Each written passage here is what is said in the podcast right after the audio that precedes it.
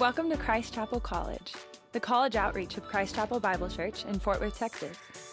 We hope everyone experiences what Jesus calls abundant life. So we unapologetically point to Him as the source of life and joy. If you're a college student in the Fort Worth area, we'd be stoked to connect with you. Find out more at christchapelcollege.org and on Instagram at Christ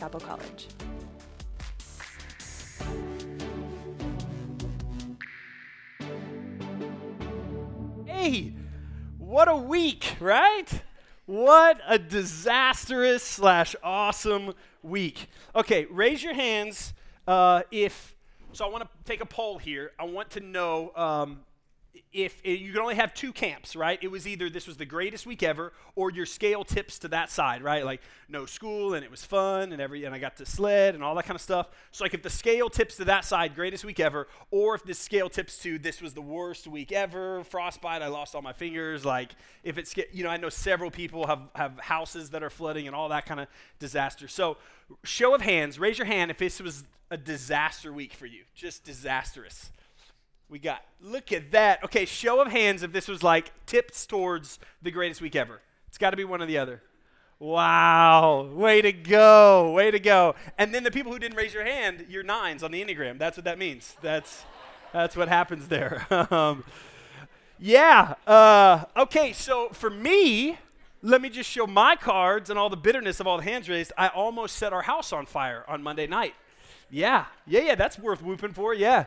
Um, so we got two boys, Charlie and Miles, and our power went off, I don't know, like wee hours of the morning on, on Monday morning. And so we made a fire in our fireplace, no power, but we made a fire in our fireplace and we were okay. And that was like around 10 a.m. We made this fire in our fireplace. And, you know, we were just surviving, camping it. And, and, it was day one, so it was like still fun. And like our kids were going outside and playing, and it was still like a fun adventure. And then it comes time for bedtime around 7:30 you know, we get, which is when we put our kids to bed. That's not when I go to bed, but when we put our kids to bed. And so we got like our boys' mattresses and put them in the living room and got the couches all made up. And we were going to glamp, right? We were going to glamp in our living room. We got the fire going and be going all day. And I got all this fresh wood and I was ready, ready to make it happen. And the, and the fire was going good. And then I noticed um, a couple of minutes, like we had put some fresh logs on the fire to, to really get it hot so that when we fell asleep, you know, we wouldn't wake up as ice cubes. And I looked over and God, there was smoke filling my house. Like filling my house. I have a kind of a high ceiling, and there's like this wooden beam that runs through it, and I couldn't see the wooden beam. Like it was just something straight out of a movie. And so my kids were like panicked, and I'm like, get outside. And, and we rush them outside, and, and I could not figure what happened there. It didn't seem like there was fire anywhere, but uh, there was smoke everywhere, right? Smoke everywhere. And so we're opening the doors, and then my dog's scared because the fire alarm. So my dog runs off into the snow to die, probably. We got him. The dog was fine. We got the dog. I tracked it. I actually tracked my dog old school because the snow, right? I just, I've wa- I followed its steps and then would, okay, it circled this tree and then it went that way. Um, we ended up getting out fine and everything was, was cool. I mean, it's not cool. It's still a disaster zone. And anybody who's in my family night group, we are not meeting at my house tonight because it just, everything smells like smoke. Um, and so if you're in my family night, we're going bowling instead. So hooray for bowling. Um, sorry, I don't have, sorry, I don't have a better house. Um, but it just, I mean, our entire house and every aspect of our house, right? Like our boys, we got it aired out technically, but still, that was Monday night. As of yesterday, it just reeked of smoke. And like you walk down to like my kids' bedroom, which is on the opposite side of the house, and all their stuffed animals smell like they've been like sitting in a campfire. It's everywhere, man. You will be around me over the course of the next month, and you'll get little whiffs of like, there's that pastor who smells like a campfire constantly. All of our clothes, everything just smells like like smoke in our entire house, and it's all because this little mechanism in our chimney, which had been working fine since 10 a.m., decided to malfunction, or maybe I hit it with a log, or something happened to where our flue closed. And it's this little piece of metal and this hinge that keeps that piece of metal up, and it closed. And because the flue closed, our entire house now is, is unlivable and just got within four minutes completely filled with smoke because this one little thing fell and, and trapped uh, all of that smoke. It couldn't exit the chimney and it had to go someplace, and so it went in our house. what we're going to talk about in Romans chapter 11 is, I think, a tool that, honestly, as I have been obviously thinking about my house and that stupid little piece of metal and how massively important and how that one little thing, that one little thing has just shaped my family's week and honestly, my family's next few weeks in pretty massive ways. Um, I believe that there is a tool for us in the Christian life that massively shapes everything else. And I believe that tool is trust. It's, it's faith and it's trust. And it's this thing that God gives us as a gift. It's this muscle that we as believers can exercise and work at. But that trust and faith mechanism in our life as believers affects everything else. And when there is not trust and when there is not faith in my life, when there is fear and when there is doubt, which is in all of our lives, guys, all of our lives have fear and doubt. But when that is pr- running the show, when that has, has hatched down on me, man, it is amazing how toxic my life gets. It's amazing how that fear and that doubt just takes over and reeks of everything else in my life. Um, and chapter 11 of Romans is going to really start to unpack some of the ways that trust is going to play into, uh, into our lives in big ways. And so uh, that's where we are. We're in Romans chapter 11. We've been going through the whole book of Romans. Uh, chapters 1 through 8 were really this just beautiful picture of the gospel in the depth of the gospel and how we are sinners and how we don't deserve God, but He gives us this free gift of grace and we see it played out and what it looks like to walk in the Spirit. And then we get to chapters 9, 10, and 11. And this is the last chapter, and what I would say is this three chapter section that the Apostle Paul in Romans gives us that is his just deep end of theology. If you remember a few weeks ago, I preached Romans chapter 9. If you were here for that sermon, it was heavy and it was also, I think, in some ways, really beautiful to see a God who is so merciful, but a lot of him that we don't understand. And the arguments that Paul starts in 9, he really takes through chapter 10 and then concludes in chapter 11. And so 9, 10, and 11 is the theological deep end uh, of Romans. He asks all these questions, and they're hard questions. And I love that the Bible does that. I love that the Bible asks hard questions. I love that the, the writers of Scripture are like, well, wait, what is, wait a second, what about this? And does that mean God is that? And that seems mean, and that seems unfair. And let me ask hard questions and then answer them. And so that's what Paul does. And so here in chapter 11, he's going to do that. A little preview of where we're going. Starting next week, so t- today I'm going to cover all of chapter 11. We're going to do a flyby. It's 36 verses, so we're not going to be able to read everything and get into everything for the sake of time, but we're going to do a flyby. Next week, starting chapter 12, chapter 12 through the end of the book is all really practical what the apostle paul does in romans is he unpacks the gospel really beautifully here's what it looks like to live in the spirit and then he gets in this deep theological you know pit 9 through 11 and then starting in chapter 12 he says and this is now how we should be living in light of all of this theology and who God is and what this means and history of the Old Testament and this and that and all of this all of this heavy stuff now starting next week is here's how we should live. And so literally next week I'm just preaching two verses. I'm preaching Romans chapter 12 verses 1 and 2 and it answers the question how do I know God's will? So for anyone who's curious, any seniors who are like what am I supposed to do with my life or anybody who's like man how do I know God's will? How do I figure out what he wants for me? Um, I think the greatest answer to that is in the beginning of Romans chapter 12. So that's where we're going. That's the preview, a little bit of review. Missed you guys last week. Here we go. Uh, chapter 11 is three sections, right? I'm going to preach it in three sections this morning, and it's going to ask a theological question, it's going to answer it, and then I'm going to step aside and I'm going to get a little personal on each of those sections of something that the Lord, I feel like, has put on my heart that's straight from the text of, of a way I think that this truth impacts our doubt and can build our trust this morning. So, three questions, three big sections. Uh, the first one, right off the bat, question one that Paul is gonna that Paul is gonna ask is he's gonna ask this theological question: Is God done with the Jewish nation? Is God done with with Jews? Um, and it's this question you have to look, look at very beginning. We'll just throw it up there. The very beginning of verse one in chapter eleven. Uh, Paul says, "I ask then, has God rejected His people?" And what he means by this is Paul is saying he's asking the question now in this long three chapter section of, of theology and hard questions. He's saying, hey, what's up with the Jews? Is God done with the Jews? Because here's what's happening. Got to give you some got to give you some background. In the Old Testament, God showed up to Abraham and said, "I'm going to create a people. And through this people that I elect, that I select, I'm going to make my glory known through this people. And I'm going to I'm going to teach them how to follow me. And I'm going to be in a relationship. I'm going to be in functionally a marriage with my people. And those were the Hebrew people, the Jewish people, the Israelites, right? That is who God had made this relationship with. And so throughout the Old Testament, it is a story. The whole first half of our Bibles is our Old Testament that is the roots of our faith and God interworking in this relationship with the Jewish people. And that's what it's all about is the Jews and God and this struggle and they keep getting it wrong and they keep forgetting him and they keep blowing it and we'll talk about that in the second section and and so they just keep and then God just continues to be faithful which I can so relate to. I can so relate to a God who just continues to be faithful people who blow it and people who make mistakes and people who get easily distracted. And so that's the story of the Old Testament. And then Jesus shows up, the New Testament happens, Jesus is the Messiah that the entire Old Testament was waiting for, but most of the Jewish people in the day of Jesus missed it. They missed it. They didn't see Jesus as the Messiah.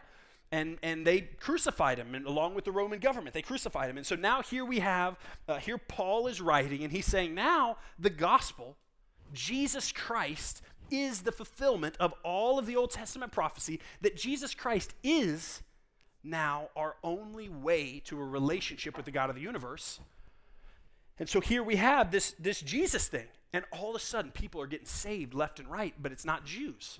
Because Jews are still thinking, man, we got a system, we're still waiting for our Messiah. It's Gentiles. And Gentiles is basically everyone else. The Jewish people, but when we see the word Gentile, we mean everyone who's not a Jew right? It's all these other nations. It's all these other people who had other gods and polytheistic gods and Greeks and Romans and, and people all over the people in Corinth and, and Ephesus and all these other towns that weren't Jews are getting saved and they're realizing Jesus was the Messiah. He is our hope to the Creator who we have always known we were designed for but didn't know how to connect to Him. It's through Christ. So that brings Paul to this question well, what is going on with the Jews? Does that mean that chapter is done? Does that mean all that God was doing in the Old Testament? He's like, ah, oh, well, that didn't work. Moving on, I'll move on to the Gentiles now and, and, and when they're done. Look at how he answers it. he answers it. I ask then, this is verse 1 through 5. I ask then, has God rejected his people? By no means. For I myself am an Israelite, Paul says, a descendant of Abraham, a member of the tribe of Benjamin. God has not rejected his people, whom he foreknew. Do you not know what the scriptures say of Elijah? How he appeals to God against Israel? Lord, they have killed your prophets, they have demolished your altars, and I alone am left, and they seek my life. Verse 4 But what is God's reply to him? I have kept for myself 7,000 men who have not bowed the knee to Baal. So too at the present time there is a remnant chosen by grace. Okay. So Paul is answering these three really kind of heady, kind of Bible nerdy theological questions. What do you do with the Jews in the Old Testament now that Jesus has come? Are we done with them? Paul answers it two ways. He gives two examples if you see there. First, he says, No, God's not done with them because I'm a Jew. Paul says, I am an Israelite. I'm a Jew. He says, I am from that line of, of Abraham. He even says, I'm from the line of Benjamin. So Abraham had Isaac. Isaac had Jacob. Jacob decided to change, well, God decided to change Jacob's name to Israel. 12 kids. One of those kids was Benjamin. And Paul is like, that is my lineage.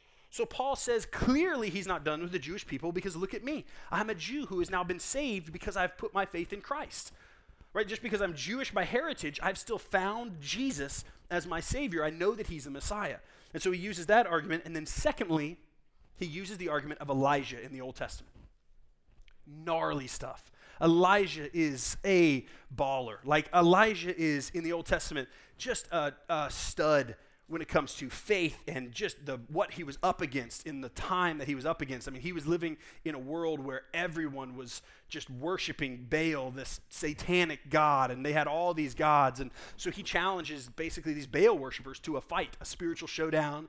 And it's like my God versus your God. And of course, Elijah dominates, and God shows up and does awesome miracles, and everyone's like, whoa, this guy's amazing. And then he goes up on this mountain and he's still discouraged, right? He won the spiritual showdown, but he's discouraged and he goes to God and he's like, man, I am alone.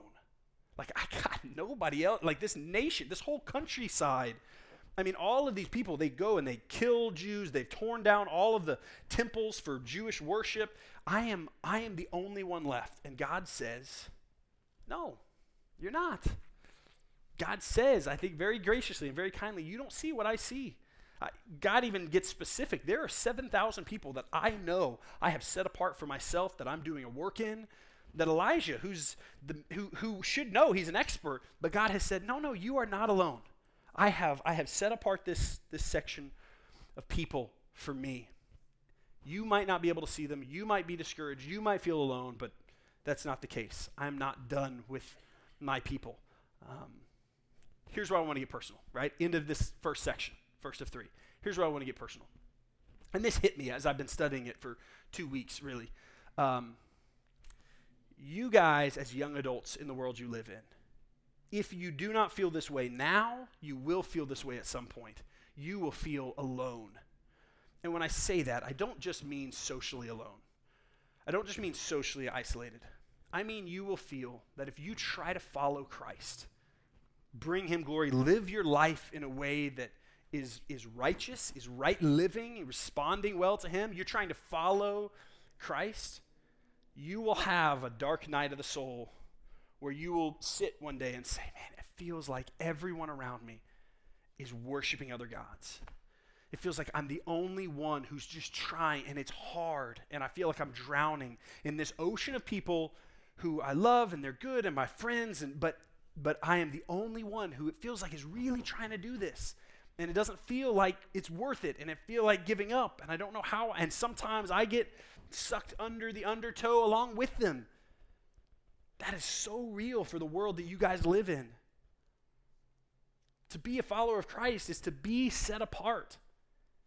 And, and the world that you live in, the, the world that you live in has a definition of what it looks like to find satisfaction. And it is not this.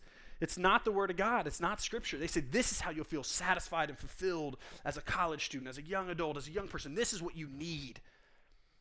And they're things that will leave you empty. And I know there are some of you who are feeling alone. The truth that we see from the God of the universe that is only a matter of our trust. We either believe him or we don't. Right? That flue is either open or it is closed, is that you are not. Right? Like it's as simple as that. It is a simple acknowledgement that the God of the universe, whether it was the Apostle Paul, whether it was Elijah surrounded by Satan worshippers, or whether it was you sitting in your sorority house, or you sitting at a party, or you watching your friends on social media, feeling alone, feeling isolated, feeling like, am I the only one who's trying to live this thing out? And the truth is really simple no. God has done an incredible work. I mean, this room, the fact that we have, you know, over 400 college students in the course of a Sunday morning come and worship Jesus in a coffee shop and wake up. And that, that is a testament to God is doing something. The fact that there's incredible churches. Man, what God is doing at Paradox and Doxology and Antioch they're just some incredible churches doing really sweet, good ministry that we root for. We know that God is at work in the lives of young people and college students. And so if you feel alone, if you feel like you are drowning, you feel like you're isolated, you feel like, man, I'm the only one trying around here, that is a lie. And our hope and our prayer, and by the end of the sermon, that, man, our trust would be increased. That incredibly important tool of trust. I believe you when you say I'm not alone and that yes, you would tangibly reach out to help. If you're plugged in here, get more plugged in. Reach out to us. Get in a student group. Get in a family night.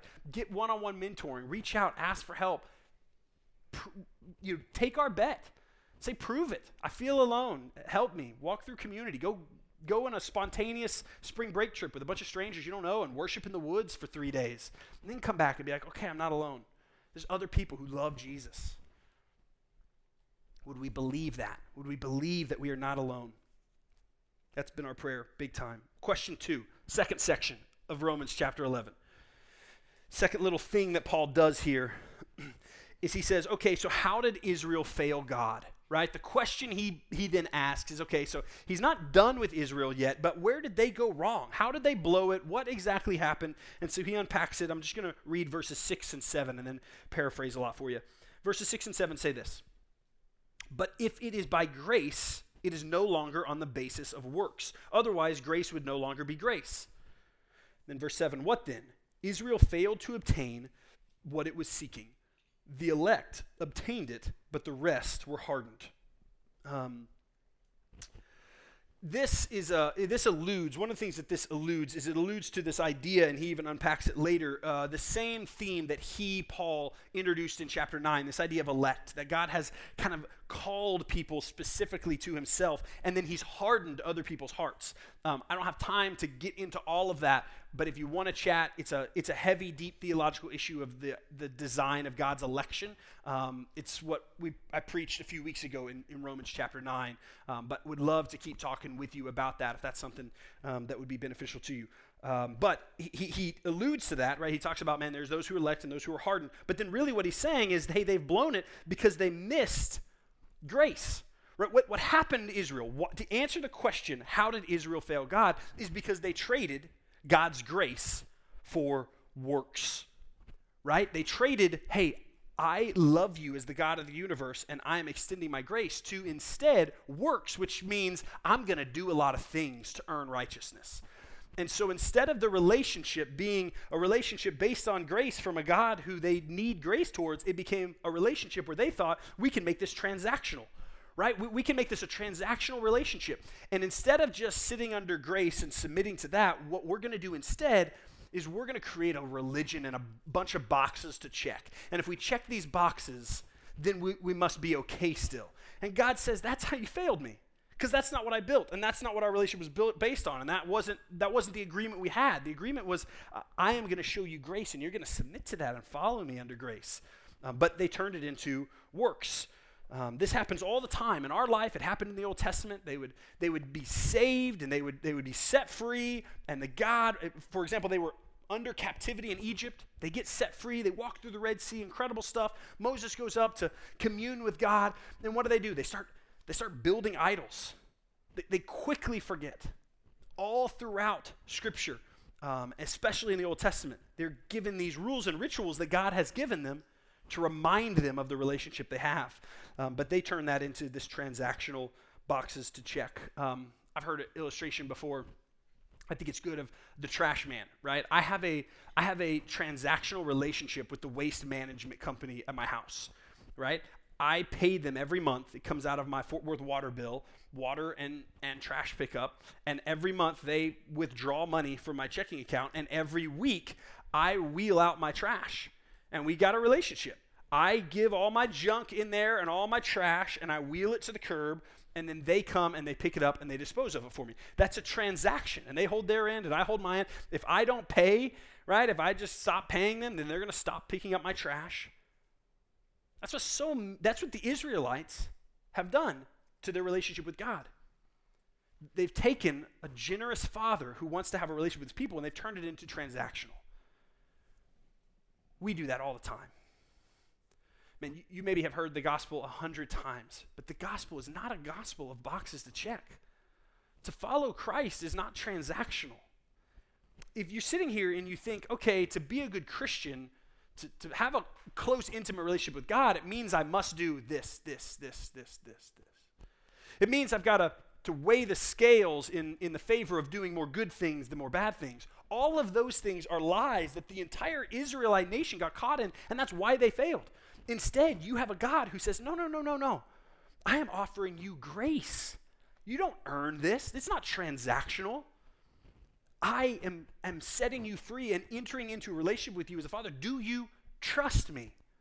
Do you believe that I love you just the way you are? And then is there life change? Is there behavior change? Is there things that we do and don't do? Yes. But those things come from the fact that we have a relationship with a God who loved us first and is offering us grace. The good deeds we do, the good works we do, they come as a response from a relationship that's founded by a gracious Father. When we get that backwards, when we put the cart before the horse, when we say, I've got to do these things so that He will love me, we have a God who's standing there saying, Why are you doing all those things to earn my love? I love you. Come and be with me. Be in a relationship with me. And yes, you will see your behavior will change if you're in a genuine relationship. There should be holiness and righteousness and, and right living, but it comes as a response.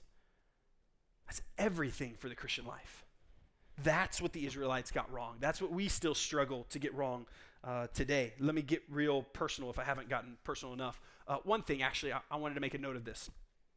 Baptism, baptism is a response, right? Um, we believe theologically and biblically that baptism doesn't save you, that you are not saved because you are baptized. We believe because of parts of chapter 11, but also all of Romans chapter 6 and the, the entirety of the New Testament, that nowhere in it has God said, you do this and then you get saved. That's works righteousness. Instead, we believe that baptism is a response. And so, baptism is one of those things that if somebody has put their faith in Christ and they've said, you know what? And maybe they're just brand new at this thing. I want that. Father, would you adopt me as a kid who doesn't deserve adopting, but I want to know this good father? And, and, and when you enter into that relationship and say, I'm going to surrender my life to Christ, and I'm putting my faith, that trust in Christ, then baptism becomes a response. And the, the picture of somebody being dunked underwater and being brought up is this picture of, hey, I was dead to myself, I was buried, and now I'm being raised alive spiritually and now the life I live isn't my own because I've been adopted and I'm His and I'm grateful for it. And I'm covered in grace and nothing I can do can separate me from this God. And that's what baptism is a picture of. It doesn't, it's not what saves us, it's a response after we have put our faith in Christ. We actually have a couple people have reached out to us and we're actually going to do a baptism uh, a couple Thursday nights from now, March 4th. We're going to have in this room, uh, you know, Thursday night, 9 o'clock, we're going to have worship and and just worship our brains out and then baptize anyone who really has truly put their faith in Christ. Or maybe they were baptized as, a, as an infant or a baby, but they didn't actually know what saving faith was and they hadn't really done that. Um, putting that on your radar, if that's something that you're interested in, um, I don't believe in spontaneous baptisms. I want to know you. I want to hear your story. I want to walk with you. I want to make sure that, that man, you understand what you're doing. Um, and so if you'd like to get baptized, um, then, then come and talk to us before that night and let us know um, just your story. And, and even if you're just curious and you're like, well, I got baptized as a kid and just help walk me through the theology, we love, we geek out on those kind of conversations because we see Jesus show up in them. So just putting that on your radar. We'll announce it next week uh, more officially. But, but we, that's what we believe about baptism. We believe it's a response. We believe our life is a response. So for us, personal, let me get personal, as if it wasn't already personal enough with the gospel. Um, if you find yourself feeling tired of doing what is right, right? You just feel weary and tired of checking the boxes, list after list, being good enough, trying to keep the scales tipped so that God isn't angry at you, so that you can be a good Christian and you've, you're doing all and you're exhausted from that. Um, I want to remind you that you don't have to do that. Rest in His grace and obey as a response rest in his grace and obey as a response. If you find yourself weary and just want to give up because it feels like doing the Christian thing is just too many steps to keep up with, stop trying and rest in his grace. And then, as you experience his grace, obey as a response to how he loves you. There should be righteous living in our lives. Right? Our lives should look more and more like Christ. We should walk away from the things that we know aren't going to not only bring him glory, but bring us life and life abundant. But it should come as a response. We want you to know what that's like. We want you to experience a relationship with the God of the universe that produces that kind of obedience. Would we trust? Would we really believe that? It's an easy thing to say. It's an easy slide to put up on a screen. Oh, yeah, I'm going to rest in His grace. I'm going to obey as a response. Would today our trust and our faith increase? Holy Spirit, would you do that? Last question. How do the Gentiles fit in? Talked about Israelites, talked about the Jews, what they do wrong, what happened with them. Okay, how do the Gentiles, how do we, most of us in this room, how do we fit in who aren't Jewish uh, by birth? How, how does kind of everyone else fit into this? Verses 17 through 23. Here's what Paul says. but if some of the branches were broken off, he's referencing the Jewish people. Some of those branches were broken off because they didn't they didn't follow Jesus. They didn't put their faith in him. They were still trying to earn it. But if some of the branches are broken off, and you, about Gentiles, although a wild olive shoot, were grafted in among the other, and now share in the nourishing root of the olive tree, do not be arrogant toward the branches. If you are, remember it is not you who support the root, but the root that supports you. Then you will say, Branches were broken off so that I might be grafted in. That is true. They were broken off because of their unbelief, but you stand fast through faith. So do not become proud, but fear. For if God did not spare the natural branches, neither will he spare you. Note then the kindness and severity of God severity towards those who have fallen, but God's kindness to you, provided you continue in his kindness. Otherwise, you too will be cut off. And even they, if they do not continue in their unbelief, will be grafted in, for God has the power to graft them in again. Here's what we see. And for the sake of time, I'm going to move quick through this. There's so much in, in Romans 11, but um, I, I want us to at least land on this what we see is a generous and gracious God, but a God who takes sin seriously. Make no, no mistake, as much as we talk about grace in this ministry, we also know that we have a holy God who desires holiness. And the grace we have is from a God who says, "Yes, I desire holiness, and so I'm going to I'm going to give the just dues of punishment to my son Jesus." And so we see this incredibly kind, gracious God, but also who takes sin very seriously. And, and we have a God who has then taken those who are outside of the family outside of the tree. The olive tree is what he, he gives an example. And he's grafted them in, these wild branches that he comes and he grafts into the tree, into his family. That's you and I. Theologically, in the history of what God has been doing, first century, this was this had never been done before. All of a sudden, the gospel is opened up to everyone else to say, "Put your faith in me, and I will graft you in um, it, it's this amazing thing that God does that Paul answers. Look how the look how the Gentiles have been formed into this tree by a God who can do whatever He wants. He can cut the branches that He desires and He can graft in, and then He can regraft them later if He so chooses because He's kind. So here's where I want to get personal, and this is the, the last little personal thing. Let's say you find yourself doubting, right? The lack of trust, right? That, that tool in your life is weak in the area that you don't feel good enough right? You do not feel your feelings, your doubt and your fear, which feelings are a hard thing, a scary thing to trust. You don't feel good enough to be in this family of God, to be at the table with the God of the universe, a holy and righteous God. Maybe you know other people who are following Jesus and they're doing it really genuinely, and you're like, I am so far from that. That is not me. And you find yourself here this morning and you're like, I my sin, my life, I'm not even close to being what I, I think I should be. What do we see here about this idea of being grafted in? A bunch of wild shoots that don't belong in the first place. True. Right? The answer to that question of, man, I don't feel good enough, the answer is, yeah, you're not good enough. I'm not good enough. But His grace is good enough. His grace is good enough. What, what, why did he graft in all these wild olive shoots into this olive tree that don't really belong there? Because he's gracious and kind. I don't know why he did it. Why? A sinner like me, me, who, who still, as a pastor, I'm supposed to have it together, and I continually get distracted and wander and find my hope and find my security in other things. Why does he continue to be patient and kind and, and graft me in and keep me close to him? I don't deserve it. True. But His grace is enough. And I don't have to have my head hung down low at the table. I'm invited to the table with the King of the universe. I don't have to, I don't have to approach it with shame. Do I deserve to sit at his table? No way.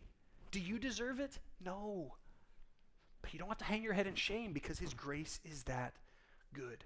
That's what he's saying. That's what we see. That's what we see with the entire Gentile people. A bunch of people who worshiped everything but Jesus. And God said, Yeah, I'm going to send my son to die for those wicked people. While we were still sinners, Christ died for us. He didn't wait for us to do the list and be Christian enough and the scales tip in, in our favor. While we were sinners, He said, I'm going to come and I'm going to die for them. Would we believe that? Would we trust? Would you believe? Would you leave here believing that you are not alone? Would you leave here believing that you don't have to earn it? Would you leave here believing that there is grace? And behind all of that, there is a mysterious God that we still do not understand. And as we wrap up this chapter 9 through 11 picture of a God who elects and calls and is mysterious and, and does what he wills and does what he pleases, I want to end with these verses. It's how Paul ends chapter 11, and it's this doxology that he does at the end of, of chapter 11, and it's, uh, it's so good because it really puts in perspective. We don't understand, we don't know, we don't see the way he sees If you remember when I preached Romans 9, I referenced Job and this revelation that Job got from God when God said, Job, your life has been hard, but you don't have the perspective that I have. I'm, my ways are bigger than yours. Paul acknowledges that here. He says in verse 33 Oh, the depth and riches and wisdom and knowledge of God. How unsearchable are his judgments and how unscrutable his ways. For who has known the mind of the Lord, or who has been his counselor, or who has given a gift to him that he might be repaid? For from him and through him and to him are all things. To him be the glory forever. Amen. Pray with me. Father, thank you for deep theology. Thank you for deep truth, God, of who you are. Thank you that you're a God who has given us um, not only the Bible, but given us even this rich book of Romans. And even in chapter 11 today, you, you ask and you answer these theological questions that honestly, um, so many people probably weren't even asking themselves this morning. And yet we know your word doesn't return void. And so we get to study it and we get to look at how you've interacted with the Jews and we get to look at how you've interacted with those who are not initially in your family. And we get to see your grace and your kindness. And we get to see things also, Lord, that we don't understand. And so this morning, Father, we want to come to you with all of our doubts, all the ways where our trust is weak and, and our trust malfunctions. And God, we bring that to you, Lord. And we say, God, would you increase our trust? You have been telling a story from the beginning of history. You have been doing a work since Abraham and even before that. And you have had this story and it's always been in your control. And so now, God, we sit in this coffee shop and and, and we ask, Lord, where are we in that story? God, would you show us who you are? Would you grow our trust? For those who feel alone, Lord, would it not just be a intellectual agreement that we're not alone, but God, would our faith increase? For those who are stuck in self righteousness and works, God, would you set us free by believing that no, no, your grace really is enough? And for those who are stuck in shame and, and doubt that we are worthy, would you show us that, yes, your grace is enough for us as well? Holy Spirit, do what only you can do. Thank you for my brothers and sisters in this room, Lord, as they sit under your word, sit under your spirit. Remind us what is true for your glory in the name of Jesus. Amen.